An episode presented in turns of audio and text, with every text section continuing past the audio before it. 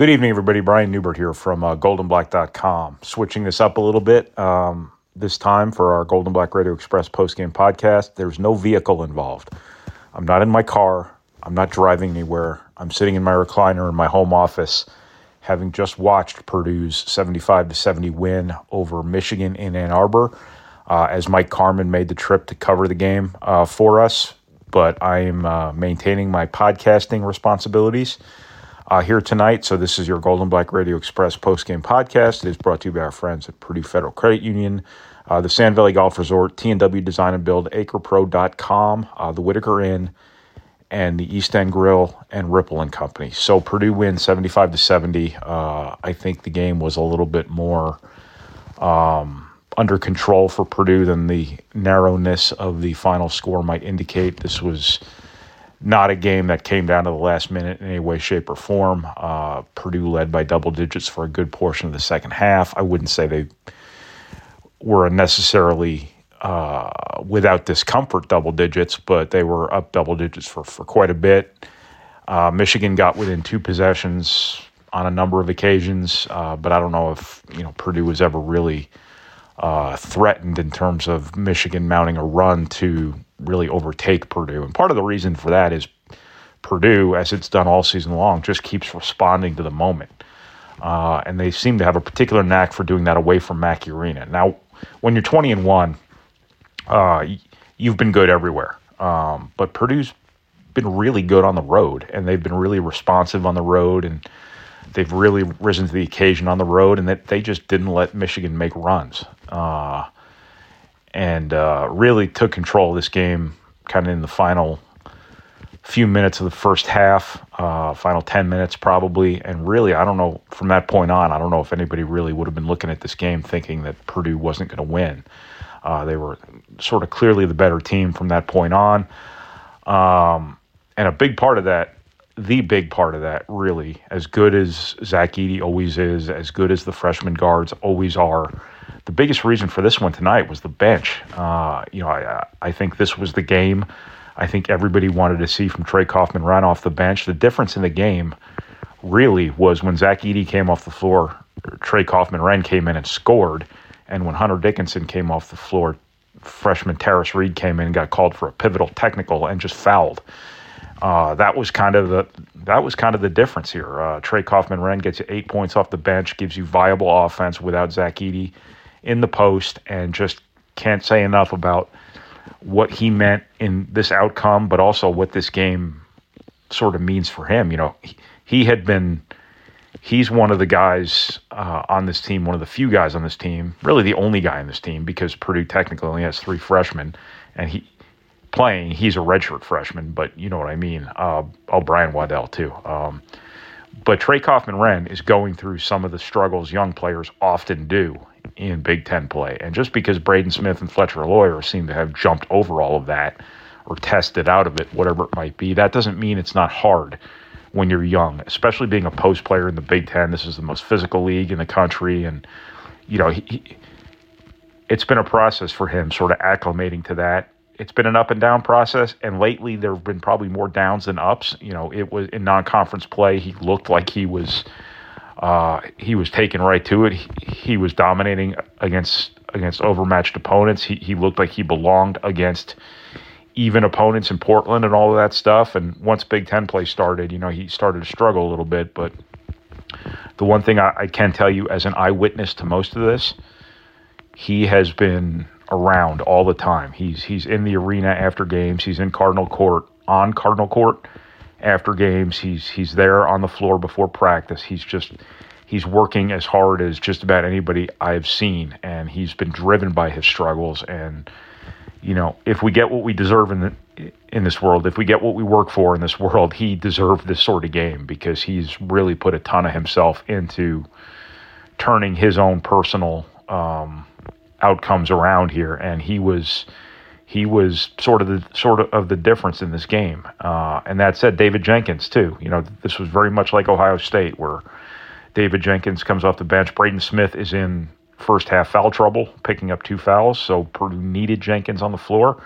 They needed good minutes from him, and not only did they get good minutes from him, they got they got eight points off the bench. They got two threes, a, a couple of free throws, and when the guys you least expect to beat you from a team that's been this good beat you, that's got to be really demoralizing as an opponent. And that that's kind of kind of where Michigan is right now. They just, you know, went toe to toe with Zach Edey. Um, he and Hunter Dickinson, you know, probably played each other to a standstill for the most part. Um, but it was Trey Kaufman-Renn it. It was David Jenkins who really beat you. That's 16 points off the bench from the guys that, you know, probably came in averaging six points a game or something like that. And that's your difference. And that's where your depth, um, depth is depth when depth performs well. Depth is just numbers when it doesn't perform well. And Purdue was legitimately deep tonight. And uh, you have to give Brandon Newman credit, too. Uh, he, uh, didn't have a great game in his 14 minutes, but he comes in at the end. He makes two enormous free throws. Uh, he's on the floor because he's a great free throw shooter, and um, you know he he comes in the game there at the end after playing I think 14 minutes or something like that, and it's um, you have to make this free throw or else Michigan's going to have a chance to tie this game. And uh, he calmly, I don't know if I've ever heard it described anything other than calmly. I don't think anyone's ever said he he manically drained two free throws uh, there at the end, but Brandon Newman definitely calmly drained those two free throws, and that was a that was a pretty big deal for Purdue. But Purdue was the better team. Purdue played better, and once Purdue took command here in the first half, uh, you know, I I thought at least it was pretty evident that Purdue was going to win this game. This wasn't Ohio State. This wasn't Michigan State coming right down to the last minute. This was certainly wasn't Nebraska going to overtime, you know, things like that. This was Purdue, much like the Penn State game, where they sort of asserted themselves in the first half and never looked back. Um, now, Michigan, Michigan undoubtedly missed Jett Howard, who's going to be a first round NBA draft pick probably here in a couple months. Um, but I don't know how much of a difference that would have made. I, I it's not like Michigan didn't have it's not like Michigan's athleticism didn't give Purdue problems at times also because because Kobe because Kobe Bufkin uh, came in and uh, did some damage against Purdue, but um, it's hard to know what difference Jett Howard would have made. I, I would tend to think that you know Purdue was was better enough than Michigan tonight, where um, even a first round NBA guy, you know, might not have necessarily made the difference, but um, just a really good win for Purdue. What they got to really take from this game is they've got to, you know, uh, they've got to keep the turnovers to a minimum. I, I, I, know that that's the most obvious thing I could possibly tell you. Um, and I've been talking, I talk about it after every game ever, but I think lately it's not been the necessarily the number of turnovers as much as it's been the impact of the turnovers. The reason Maryland came right down to the wire was not because Purdue necessarily turned the ball over, but because those turnovers led to Maryland getting out in transition. And uh, that's what changed that game. If you had just thrown the ball straight out of bounds or whatever, instead of uh, turn, turning it over in a way that led to runouts, the live ball stuff, that game would have played out very differently. And uh, when you look at the box score here, uh, and Michigan gets, I think, 17 points off Purdue's turnovers. Uh, Purdue's turnover number 12 is not bad at all, but when you look at that leading to 17 Michigan points, a team that's defending fairly well, uh, that being Purdue, doesn't need to be helping people by by destabilizing its defense in transition. This is all obvious stuff, but I, I, I just have to run through some of the stuff too that didn't go so well uh, in this game. Purdue's just just got to keep the impact turnovers to a minimum. They've got to do a little bit of a better job on the defensive glass. These are things that have been strengths for Purdue all season long. They've been great on the defensive glass, and they've done a pretty good job taking care of the basketball, relatively speaking, given their youth in the backcourt and the fact they play through the post so much. But they just have to keep on top of those things uh, because when uh, things come down to really big games here the rest of the way in the Big Ten race, really tight games, really close games, that stuff does add up on you. And the reason that you had to just barely survive Maryland after you were up big in that game was this was the was this type of stuff.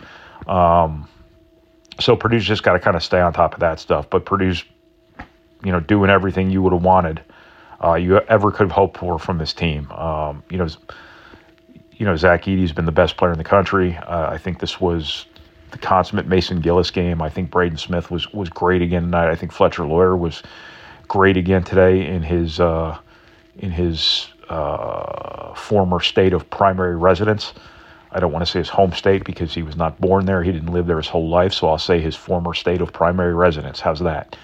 Um, but for him to get 17 points on the road against Michigan after what he did at Michigan State a while back, just can't say enough about these freshmen. They are not freshmen in any in any sense of the term. Um, but then, you know, as I mentioned before, you can't say enough about Trey Kaufman-Renn in this game, David Jenkins in this game, and on down the line. So Purdue's Purdue's rolling here. Purdue's um, nine and one in the Big Ten. Everyone else is cutting each other up, and if Purdue can get Michigan State on Sunday, they can put themselves in an even stronger position, and they're in a hell of a position right now as is. So, um, you know, you're a couple more wins away from a couple more big wins here away from being able to start printing T-shirts. I don't want to speak too soon, but when you look at the way this is all trending, when you look at the way Purdue's playing, when you look at the way Purdue's winning, and you look at the way that no one else from that big fat middle of the Big Ten, no one can separate themselves to be that number two team at this point. You know, Purdue's not that far off from you know really being in uh, in prime position here. You never want to speak too soon, but I'm speaking too soon, so uh, we'll kind of see how it plays out. You can uh, circle back with me to make fun of me if I somehow would am egregiously wrong here, but uh, I may I may be I may not be, but um, so that's what I got from the old home office here. Uh, following Purdue's 75 to 70 win over Michigan. Uh, this has been your Gold and Black Radio Express post game podcast brought to you by our friends at the Purdue Federal Credit Union, uh, Sand Valley Golf Resort, uh, AcrePro.com, T&W Design and Build, the Whitaker Inn, and the East End Grill and Ripple and Company. So thanks so much, everybody, for listening. I appreciate it, and I'll talk to you again Sunday after Purdue completes its two game regular season series with Michigan State. So thanks, everybody.